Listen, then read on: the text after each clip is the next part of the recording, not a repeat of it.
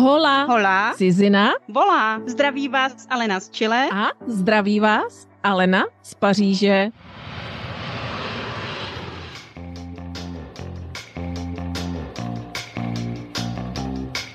Zdravíme vás při poslechu dalšího dílu Hola Hola Cizina volá, kde se snažíme nahlédnout krátce do nejčastějších témat a problematik krajanů v zahraničí, ale i krajanů, kteří se do ciziny teprve chystají. Dnes jsme otevřeli téma zdravotnictví v zahraničí. Často slýcháváme, jak si našinci stěžují na zdravotní systém v Čechách, lomeno Slovensku, zdůrazňují, co vše by se mělo zlepšit a tak jsme si řekli, že se zeptáme a nabídneme vám názory některých krajanů, kteří cizině už žijí. Chystáte-li se do Austrálie?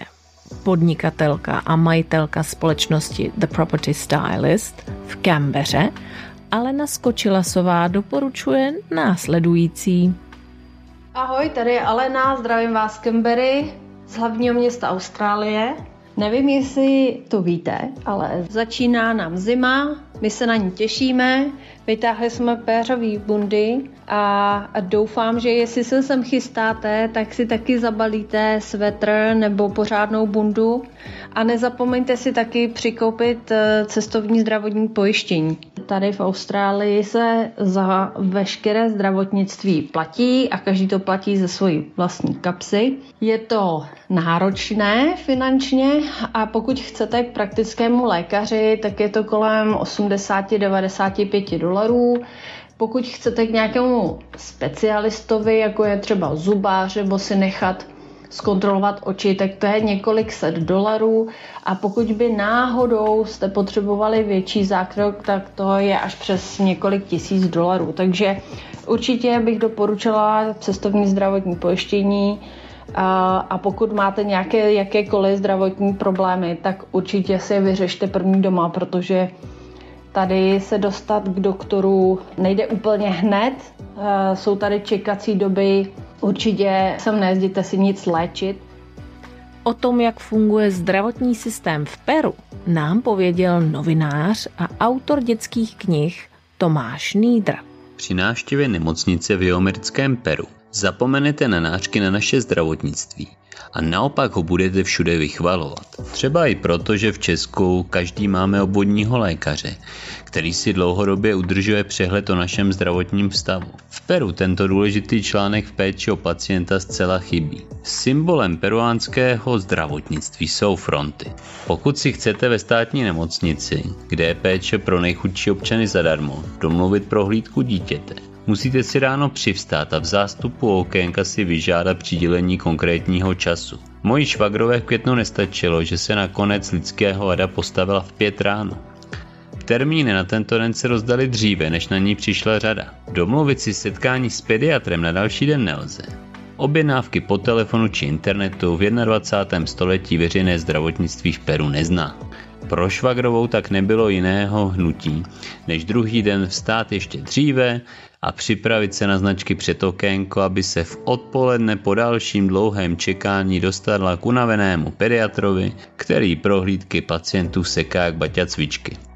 Nutno dodat, že pokud vás trápí něco akutního, je samozřejmě k dispozici pohotovost. Ovšem značně přetížena. Ani vybavení ve státních institucích není dostačující. Například za pandemie si lidé na vlastní pěst scháněli kyslíkové bomby, protože v nemocnicích prostě nebyly. Pokud ve státní nemocnici jdete na plánovanou operaci, nevytáhne doktor skalpel, dokud mu nedáte potvrzení o darování krve. Vaši příbuzní či kamarádi si v laboratoři musí nechat odebrat takové množství, které nahradí to, co se očekává e, spotřebovat z krevní banky při vašem zákroku. Pokud je to operace na rychlo, odmítají doktoři e, po operaci podepsat revers. Jednou jsem se svou troškou přispěl manželčině sestřenici, která po těžkém porodu potřebovala 25 jednotek darované krve, aby ji z nemocnice vůbec pustili.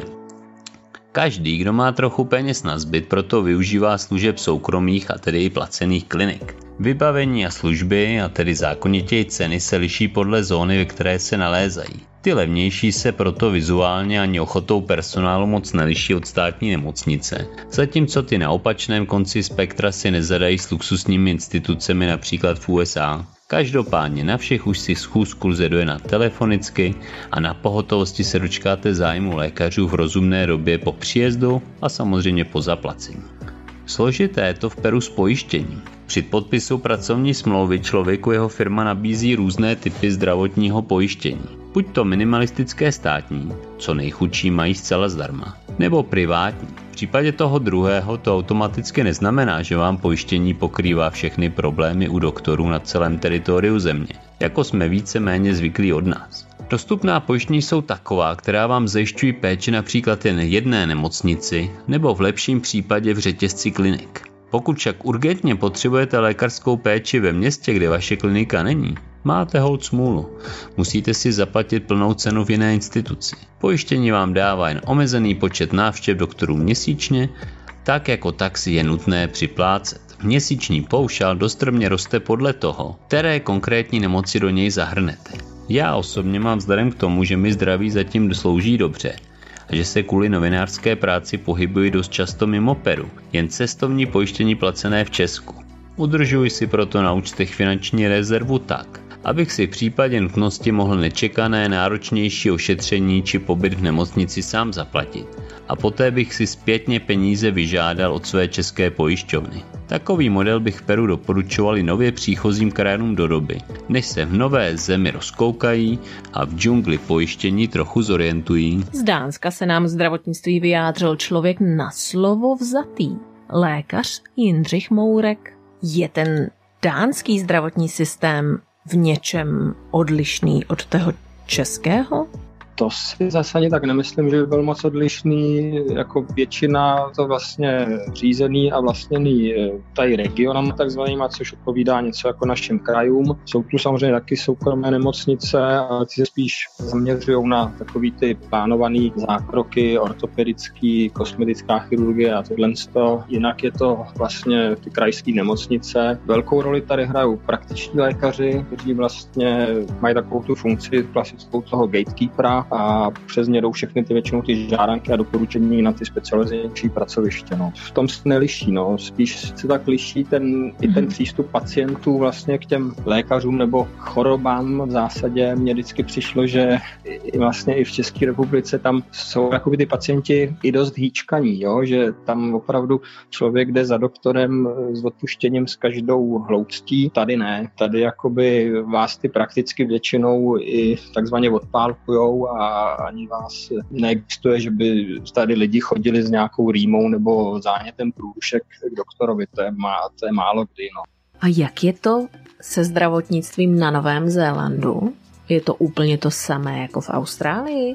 Naše loajální posluchačka, majitelka borůvkové farmy Mamaka Blue, Michála Frost, nám o tom řekla své. Tady na Novém Zelandu je zdravotnictví veřejné, ale i soukromé nemocnice tady jsou. Můžete si dobrovolně platit zdravotní pojištění, což někdy není úplně nejlevnější finanční záležitost, zejména s, se stoupajícím věkem na tom zdravotním pojištění opravdu si připlatíte, ale při některých úkonech nebo uh, vám to zkrátí čekací dobu na některé úkony, například výměnu kyčle, nebo dostanete se rychleji. Eh, na tu operaci. A jinak v veřejné zdravotnictví já jsem měla možnost eh, několikrát být v nemocnici. Musím říct, že to byl pro mě docela kulturní šok v tom dobrém slova smyslu. Tady na Novém Zelandu je to hodně o komunikaci s tím pacientem. Oni vám úplně všechno, kolikrát až do toho největšího detailu vysvětlí nabídnou vám možnosti, co s problémem můžete dělat, jestli operace nebo e, nějaké léky, nebo chcete třeba e, nějakou přírodní medicínu, Hlavně je to o tom, že oni opravdu s vámi hovoří a hovoří s vámi jazykem, kterým rozumíte, vysvětlí vám všechny termíny. Oni opravdu mají ten přístup s respektem, s úctou. Je to na vás to rozhodnutí, co chcete v tom vašem případě prostě udělat. Třeba mám tři děti, dvě děti z toho byly eh, předčasně narozené, takže jsme byli v takové speciální jednoce pro předčasně narozená miminka.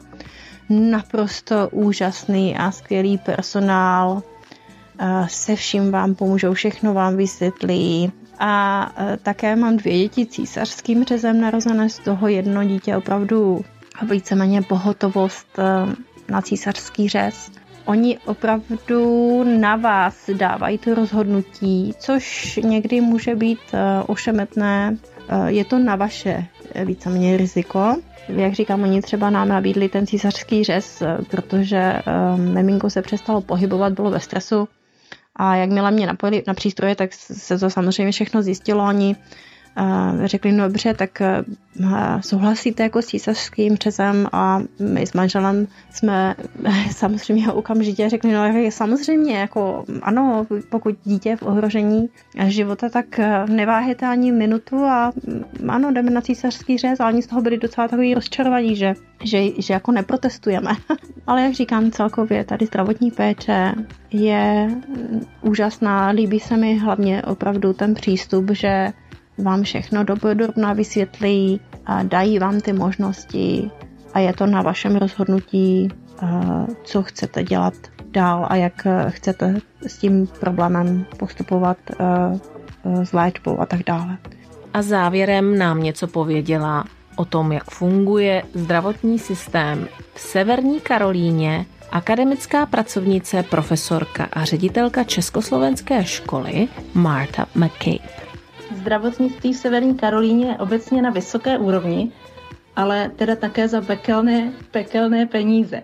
Já mám zkušenosti a z různých operací očí, dětí a tak dále a, a z porody a rozhodně si nemůžu stěžovat. A nicméně pojištění je obecně taky drahé a i tak se potom doplácí na zdravotní péči, takže například návštěva očního lékaře, což je specialista. Návštěva očního lékaře potom vyjde na nějakých 80 dolarů navíc, i když člověk to pojištění má. A pak si k tomu připočíst brýle a čočky a tak dále. A měli jsme například operaci, můj syn měl operaci oka, a strávil v nemocnici pár hodin přes den. Ta nemocnice naučtovala pojišťovně asi 25 tisíc dolarů, tom na nás z toho byla asi pětina, takže pojištění pokryje něco, ale obecně ty částky, které tady v tom zdravotnictví lítají sem a tam, jsou, jsou prostě neuvěřitelně obrovské v porovnání s Čechy. Jak jsem říkala, tak to pojištění vlastně obecně je drahé, takže mnoho lidí pojištění ani nemá, nebo prostě na ně, nemá na to pojištění, nebo prostě nemá příjem tak, aby si ho mohl dovolit a vědí, že stejně budou muset doplácet, a takže, takže se jim to vlastně ani nevyplatí. A není tady povinnost to pojištění mít, takže lidé nemusí být pojištění, když když nechtějí. Nicméně, jak jsem říkala, máme štěstí, že tady máme v Durhamu hodně specialistů a, a špičkovou péči, špičkovou úroveň zdravotnictví. A například na té Duke univerzitě, tam za odborníky jezdí lidé i z okolních států. A já s rodičovskou dovolenou ač mám tři děti narozené v Americe, tak s rodičovskou nebo mateřskou dovolenou nemám v Americe zkušenost, ale myslím si, že je nějakých šest týdnů, může to být méně, méně nebo víc, ale rozhodně to nebude tři roky, ani ani rok. Prostě je to rozhodně mnohem, mnohem míň než v Čechách. A lidé se vlastně musí brzy vrátit do práce, aby tu práci nestratili. A já, ač jsem teda nepracovala, když se mi narodilo druhý dítě, tak jsem byla studentkou a tady na vysoké škole dělala jsem doktorát a vlastně proto, abych nestratila nějakou finanční podporu během toho studia, tak jsem, tak jsem vlastně nastoupila učit češtinu a to byl druhý rok, co jsem učila češtinu a vlastně jsem učila tu češtinu hrozně rychle po porodu, takže jsem porodila dítě, vlastně jsem začala učit asi, asi pět dní poté, co jsem přišla domů z porodnice a tady je to tak, že člověk jde do porodnice, tam porodí dítě a další den jde v podstatě domů. Takže nějakých šest dní po porodu jsem nastoupila vesele na univerzitu a, a učila jsem tam češtinu. Takže asi tak to tady vypadá. A delší povídání s Martou si můžete poslechnout již za 14 dní, kdy se dozvíte daleko více o životě v Severní Karolíně. Tak co si myslíte o zdravotnictví v zahraničí vy? Jaké máte zkušenosti? Já vám mohu jen říci, že zde v Chile za vámi nepřijede ani sanitka, pakliže si tuto službu navíc nezaplatíte. Takže asi na první dobrou je třeba možná povrchně přihlédnout na poměrce na výkon, z čehož můžeme zcela upřímně vydedukovat, že lékařský přístup k pacientům se u nás stále ještě zcela nepřeklenul do, řekněme, klientského vztahu, ale dovolím si podtrhnout, že dostupnost a úroveň zdravotní péče v Česku je ve srovnání s jinými zeměmi stále velmi luxusním prvkem. Nicméně napište nám, máte-li jiný názor a zkušenosti, budeme jen rádi napište na alenazavináč.epimony.ac.com Můžete komentovat na sociálních sítích. A jestli se vám líbí, co děláme, zlepší vám to den, když nás posloucháte, sdílejte náš podcast s přáteli a na platformě piki.cz nebo na Buy Me Coffee nám můžete přispět třeba právě na kávu. Mějte se krásně, přátelé, zdravím z Chile a za Alču z Paříže. Budeme se na vás těšit příště. A nezapomeňte, buďte hrdí na svůj původ, ale rovněž otevření 都